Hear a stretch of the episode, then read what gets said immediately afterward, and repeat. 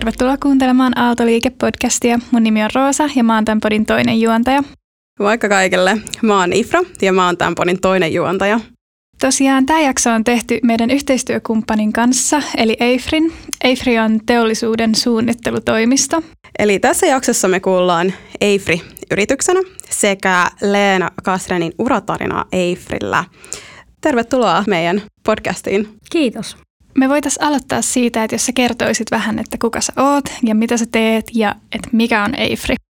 No, mä oon tosiaan Leena ja Eifri on siis tosiaan teollisuuden suunnittelutoimisto, iso firma, 16 000 ihmistä globaalisti. Ja meillä on tosiaan toimistoja siis yli 40 maassa. Mä itse asiassa kerran katsoin karttaa ja mun mielestä oli melkein helpompi sanoa, missä meillä ei ole toimistoa kuin missä meillä on toimisto. Ei ole Etelänavalla vielä. Kasvupotentiaalia on siis toisin sanoen jäljellä. ja Suomessa meitä on 2300 ja Suomessa meitä on 27 paikkakunnalla, tosi pienilläkin paikkakunnilla, eli aika paljon ollaan läsnä ihan noilla teollisuus, pienilläkin teollisuuspaikkakunnilla. Silloinhan me tehdään niin kuin paikallistoimistoina töitä niin kuin esimerkiksi jollekin yhdelle tehtaalle. Siellä saattaa olla vaikka vain kaksi ihmistäkin siinä toimistolla, mutta ollaan tosi monessa paikassa – ja tosiaan meillä on viisi divisioonaa, jotka on prosessiteollisuus, mitä mä itse edustan. Sitten on rakennettu ympäristö. Aika moni, jos tuntee Eifrin tai meidän edeltäjäfirmat, niin mieltää sen infrana. Sitten on energialiiketoiminta ja liikejohdon konsultointi ja sitten teolliset ja digitaaliset ratkaisut. Näistä tämä teolliset ja digitaaliset ratkaisut ei ole Suomessa tällä hetkellä niin kuin edustettuna. Hyvä tietää, että tota, aina tarkasteli Eifrin tota, verkkosivuja, niin tota, on tota, tarkastellut näitä eri, miten ne oli, divaaneja. Divareita. Niin, divareita. Divisioona. niin, Liiketoiminta-osa-alue. Liiketoiminnan osa-alueita, niin hyvä tietää, että yksi näistä ei ole sitten niinku Suomessa. Ainakaan tällä hetkellä. Joo, joo. Um, haluaisin kuulla, että mitä kautta sä päädyt tähän sun nykyisään työtehtävään? No mä oikeastaan hain muutama vuosi sitten uudelleen mietin, että mitä mä oikeastaan haluan isona taas tehdä. Ja sitten mä oikeastaan olisin ajatellut, että mä olisin lähtenyt hakemaan projektipäällikköpaikkaa, mutta sitten silloisella pöyryllä oli auki kaksi paikkaa, oli tämmöinen materiaaliasiantuntijan paikka ja sitten oli projektipäällikön paikka ja mä hain molempia.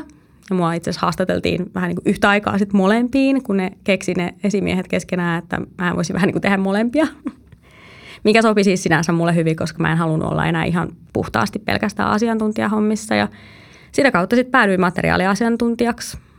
Se oli oikeastaan silleen luontainen, että sitä mä olin tehnyt edellisessäkin työpaikassa, että se oli oikeastaan vaan semmoinen sivuttaissiirtymä siinä mielessä siinä vaiheessa. Ja siitä on nyt sitten kohta neljä vuotta.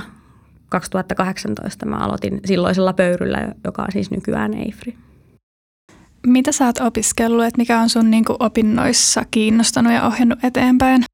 Mä oon opiskellut materiaalitekniikkaa. Vanhastahan jo moni muistaa sen esimerkiksi vuoriteollisuutena, mutta siis aika puhtaasti niin kuin siis toisin sanoen metallien jalostusta ja käyttöä. Mun pääaine oli korrosioestotekniikka, mikä on itse asiassa aika lailla sitä, mitä mä teen asiantuntijana niin kuin nykyäänkin. Eli materiaaliasiantuntijan hommia. Jos sanoo jotain hajalla, niin mä me ihmettelen, että miksi se on mahdollisesti hajalla ja voisiko sen ehkä korjata tai että onko siellä vaikka väärä materiaali.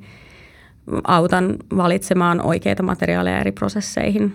Se oli semmoinen alavalinta, joka ei ole ehkä sellainen traditionaalinen valinta siinä mielessä, että tota, ei musta mikään diplomi-insinööri edes pitänyt tulla.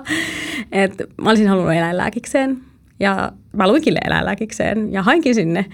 Ja sitten mun isä oikeastaan vähän niin pakotti mut hakemaan myös TKKlle tämmöisenä niin kuin varavaihtoehtona ja mä sitten pitkin hampain suostuin menemään pääsykokeisiin ja olin kyllä sitten autossa kovaan ääneen valittanut, että mitä mä nyt siellä TKKlla oikein tekisin, että siellähän on pelkkiä nörttejä, että en minä sinne halua. Ja no, kuinka nyt sitten kävikään. mä olin ihan rehellisesti sanottuna arponut ne, ne tota, aineet sinne, ne pääainevaihtoehdot. Että materiaalitekniikka kuulosti ihan kivalta, mutta ei mulla ollut niinku harmainta aavistustakaan, että mitä se niinku oikeasti on. Ja sitten mä pääsin lukemaan sekä kemiaa yliopistolle että materiaalitekniikkaa TKKlle ja sitten mä vähän aikaa mietin, että mitä mä nyt niinku haluan tehdä ja totesin, että no okei, mä menen TKKlle ja sille teille, tielle niinku ihan yksinkertaisesti jäin. No minkälaisia asioita sä olisit halunnut sitten tietää opintojen alkuvaiheessa? No opintojen alkuvaiheessa ensimmäiset kolme vuotta meni tosi sumussa. Että ensimmäisellä luennolla kyllä tehtiin selväksi, että tässä on masuuni ja te opiskelette teräksen valmistamista. Et siinä mielessä niin ammattiala tuli hyvin selväksi, että raskasteollisuudessa ollaan ja sitten mä siihen oikeastaan ensimmäisten kesätöiden niin kautta tykästyin.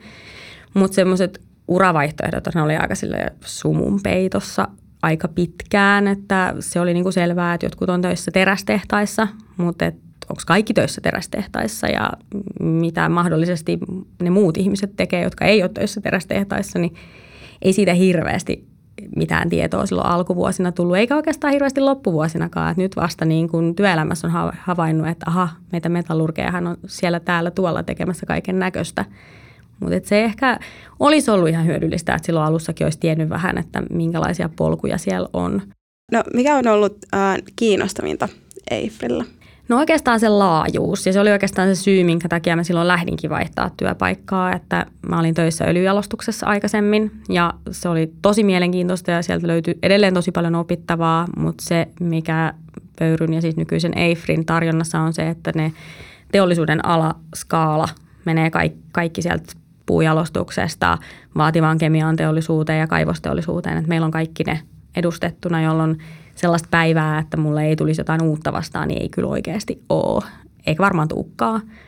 Et se, se tekee siitä tosi mielenkiintoista ja vaihtelevaa. Toisaalta myös aika vaikeaa, koska se kenttä, mitä pitää hallita, on aika laaja. Mikä sitten erottaa Eifrin muista? No mulle sen erottaa se, että mun mielestä meillä on sellainen organisaatiokulttuuri, missä on ihan oikeasti mahdollisuuksia. Et meillähän on hirveän paljon ihmisiä, jotka on ollut tosi pitkäänkin töissä, mutta ei siis missään tapauksessa samassa positiossa pitkään töissä. Et ihmiset surffaa positioiden välillä, aloittaa asiantuntijana, menee ehkä esimieshommiin, lähteekin komennukselle jonnekin, palaa esimieshommiin, asiantuntijahommiin, myyntiin. Et meillä ei niin kuin organisaatiossa mun mielestä olla niin kuin jumiuduttu siihen, että jos sä nyt tuut asiantuntijaksi, niin kyllä sä nyt varmaan sitten 35 vuotta oot ainakin asiantuntijana. Ja ehkä just mun tyyppistä ihmistä, joka on aika semmoinen nopealiikkeinen ja nopeatempoinen omissa tekemisissään, niin se pitää niin kuin sen kiinnostavana, että mulla ei ole semmoinen olo, että mä oon jumissa. Eli vaihtelevuutta tuo työelämään. Kyllä. Mikä on ollut sitten niinku erityisen haastavaa ja mitä sä oot sitten oppinut siitä? No se nyt vähän riippuu, miten tuota kysymystä ajattelee, että työpaikassa vai työtehtävissä se laajuus on myös haastavaa, koska se mm. tarkoittaa sitä, että semmoista niin kuin täydellisen tiedon tilannetta ei vaan ole eikä tule. Että aina joutuu pärjäämään sillä, että no mä nyt selvitän, että mä en voi tietää kaikkea, se ei vaan ole edes mahdollista. Ja se on omalla tavallaan sitten tietysti niin kuin haastavaa silloin, kun sulta odotetaan niin kuin nopeata, selkeää vastausta johonkin kysymykseen, mikä ei välttämättä ole ihan selkeä ja nopea. Miten sitten sellaisesta haastavasta tilanteesta pääsee yli? Että miten, niin kuin, miten siihen kannattaa reagoida?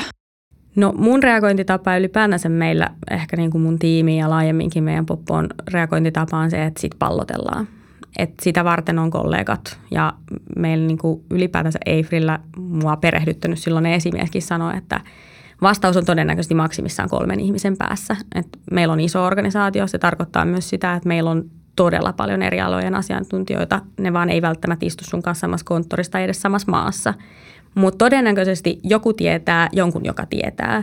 Että sitten pitää vaan niinku avata suu tai niinku, no ennen tätä koronaa kävellä sinne jonnekin sopivan kuuloisen uhrin lähelle ja todeta, että anteeksi, tiedät sä tästä jotain – jos ei se tiedä, niin todennäköisesti se jo tietää, kuka tietää. Et tähän mennessä ei ole kyllä tullut sellaista ongelmaa vastaan, mihin ei olisi löytynyt vastausta, mutta se saattaa löytyä Sveitsistä tai Brasiliasta tai Kiinasta. Että se ei vaan niin välttämättä istu siinä viereisessä loossissa se sun vastaus.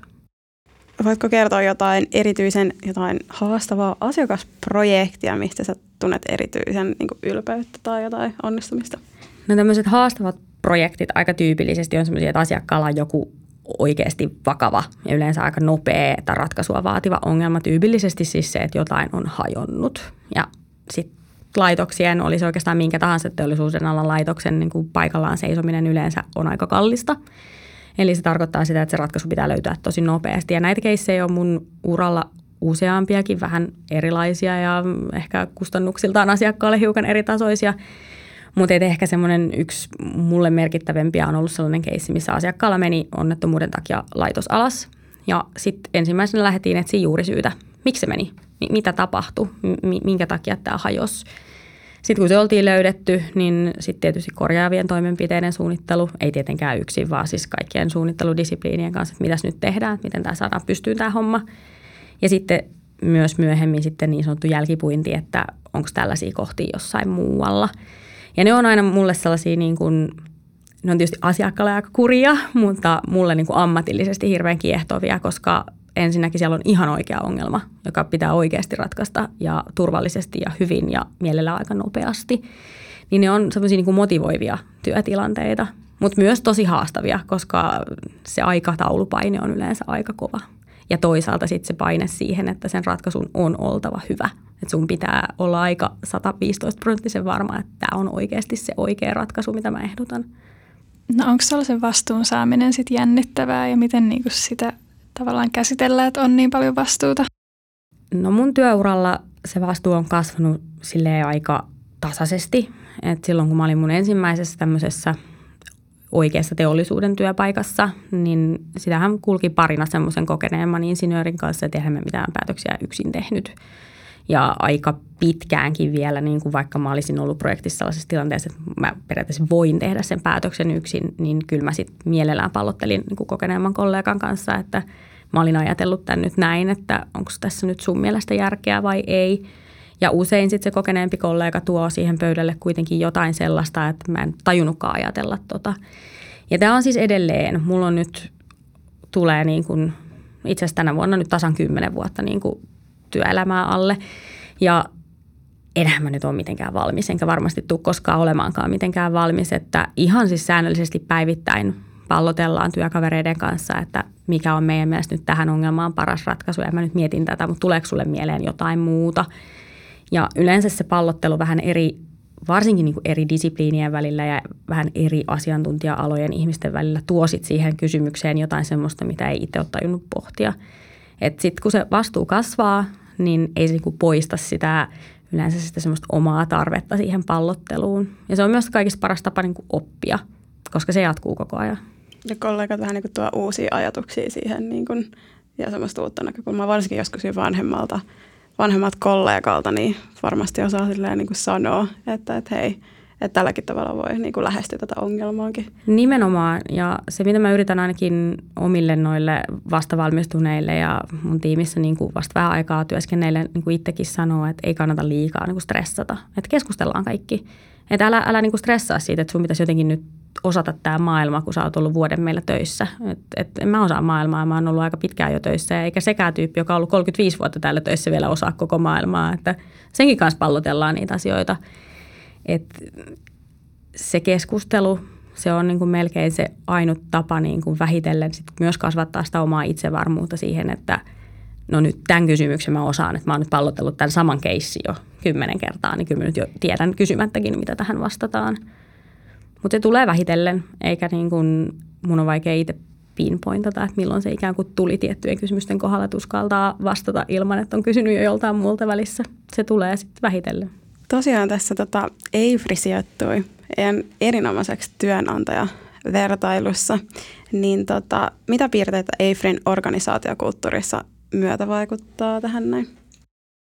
No mä luulen, että ehkä semmoinen avoimuus. Meillä on aika semmoinen avoin organisaatiokulttuuri. Just tämmöinen, että niin kun kenenkään ei oikeasti tarvitse yksin tietää kaikkea, että se vastaus yleensä löytyy jostain ja meillä haetaan sitä vastausta aika laajalla skaalalla ympäri maailmaa.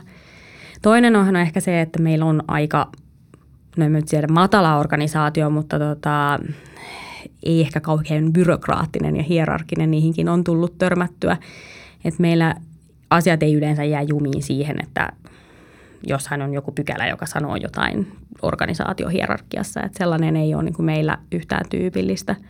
Ja siitä just kertoo se, että kun ihmiset surffaa niiden positioiden välillä ja vaihtelee, niin se luo niin kuin semmoista tuntumaa niin kuin kaikille, että meillä on niin kuin mahdollisuuksia tehdä muutakin kuin sitä, mitä sä just nyt teet. Että ei tarvitse lähteä välttämättä niin kuin muihin organisaatioihin töihin saadakseen tehdä jotain muuta – No mua tietysti ihan hirveästi kiinnostaa, että minkälaisia työmahdollisuuksia EIFRI tarjoaa opiskelijoille?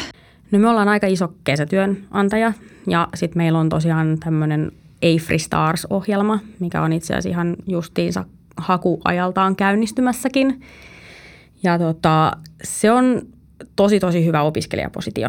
Et siinä niin kun on luotu ihan vähän sitä ohjelmaa sen ympärille, että on, perehdytetään koko organisaatioon niihin useampiin divareihin eikä pelkästään siihen omaan divariin, koska mehän tehdään yhteistyötä divareiden välillä. Että jos saat prosessiteollisuusdivisioonassa, niin todennäköisesti sä teet töitä myös energian ja infran ja liikkeenjohdon konsultoinninkin kanssa, että itse olen itse asiassa tehnyt töitä ihan kaikille noille viidelle divarille. Joo, kyllä, olen jossain projektissa konsultoinut apuna – niin siinä Avery Stars-ohjelmassa pääsee tutustumaan sit niihin muihinkin divareihin, että ei jää silleen vaan sen oman tiiminsä niin kuin ympyröihin pyörimään. Ja mitä mä oon nyt ymmärtänyt niin kuin mun omalta Avery Staralta, joka on kyllä nykyään jo vakinainen, niin, niin tota, että siinä oli ihan hyödyllistä kontenttia ihan niin kuin omankin kehittymisen kannalta. Siitä saa semmoisen niin laajan kuvan, että niin kuin kaikista eri – mikäköhän se sana nyt oli? Divareista. Divareista, niin. niin tota. Se on vähän semmoinen slangisana. Jep. Niin, tota, niin saa semmoisen niin laajan kuvan siitä, että mitä kaikkea niin kuin näissä eri divareissa niin kuin voi niin kuin tehdä, että saa semmoisen niin kuin kokonaiskuvan siitä. Niin tota, toi on tosi hyvä niin kuin tuossa harjoitteluohjelmassa, niin, että pääsee niin kuin näkemään ja oppimaan. On, ja just se, että se, mihin tulee ensimmäisenä kesänä töihin, niin ei välttämättä ole se, missä saat seuraavana kesänä töissä. Ja meillähän aika moni stara jatkaa sit myös niin kuin opintojen ohella jonkun verran osa-aikatöitä, mikä on niin kuin näin esi- rekrytoivan esimiehenkin näkökulmasta itse asiassa hirveän kiva, koska se antaa hirveän hyvän mahdollisuuden perehdyttää sit ihan projektityöhön niitä ihmisiä. Ja sitä kautta löydetään tosi paljon vakituisia työntekijöitä, että se on sekä meille että opiskelijoille varmasti semmoinen niin kuin kiinnostava polku Kuinka pitkään toi Stara-ohjelma kestää? Onko se niin kuin puoli vuotta vai vuoden vai? Joo, Avery Stara-ohjelma kestää vuoden.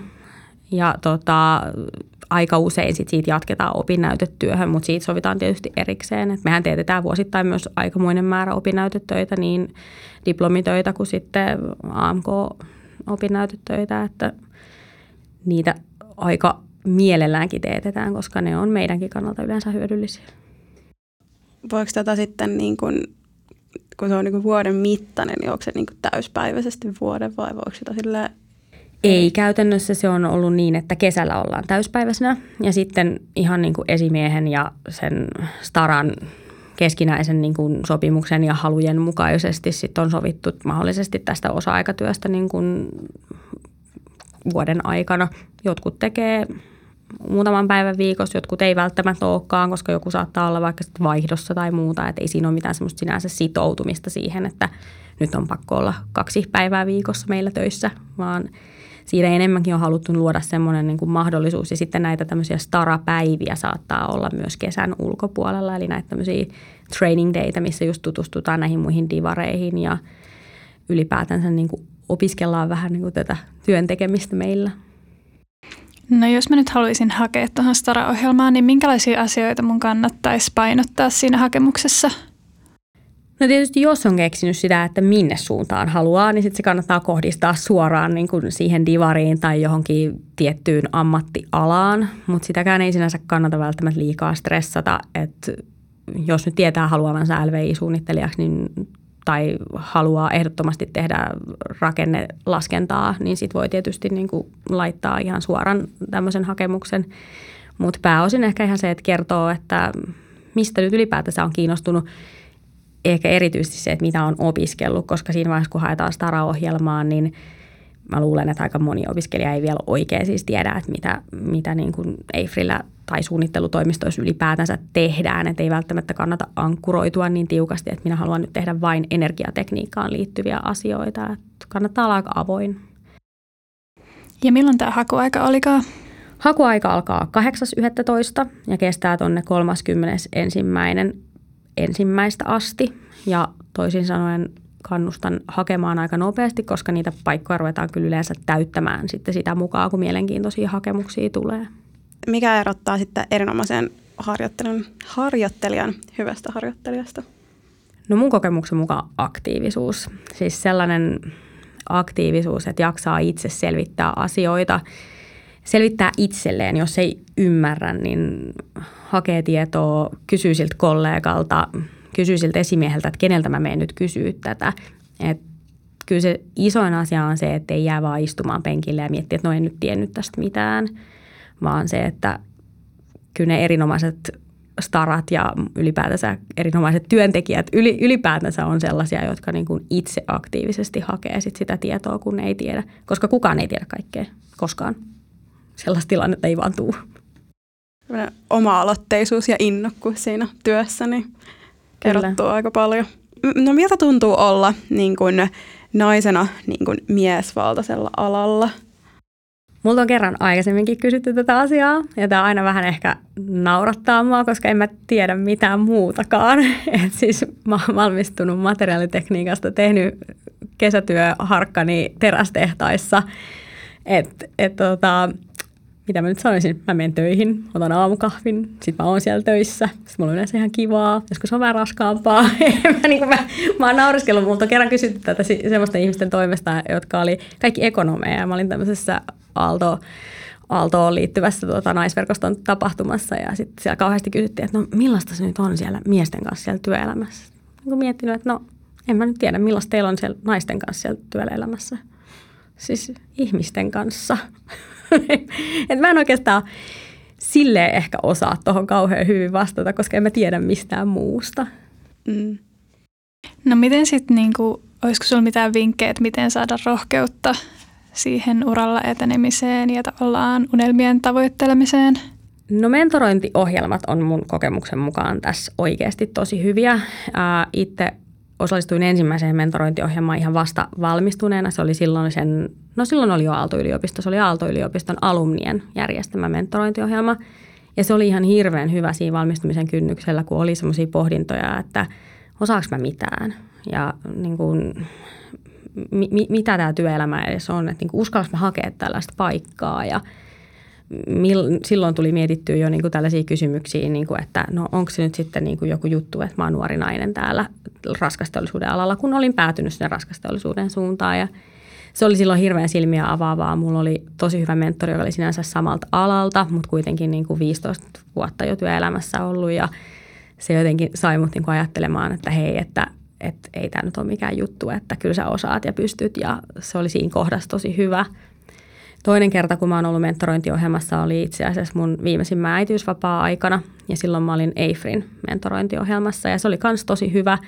Se oli semmoinen tilaisuus, että mä pääsin niin kuin oikeastaan käyttämään sen mun äitiysvapaan hirveän kivasti hyödyksi, että mä sain rauhassa vähän niin kuin pohdiskella asioita ja sitten me kerta kuukaudessa keskusteltiin johtajuudesta – laatuasioista, meidän yrityksen kehittämisestä, projektiliiketoiminnasta, joskus ihan asiakasprojekteistakin, mutta se oli semmoista silmiä avaavaa keskustelua, mikä varmasti siis antoi mentorillekin paljon, mutta erityisesti mulle se antoi niin kuin kanavan vähän pallotella niitä omia ajatuksia, että mitä mä nyt isona niin kuin haluan olla.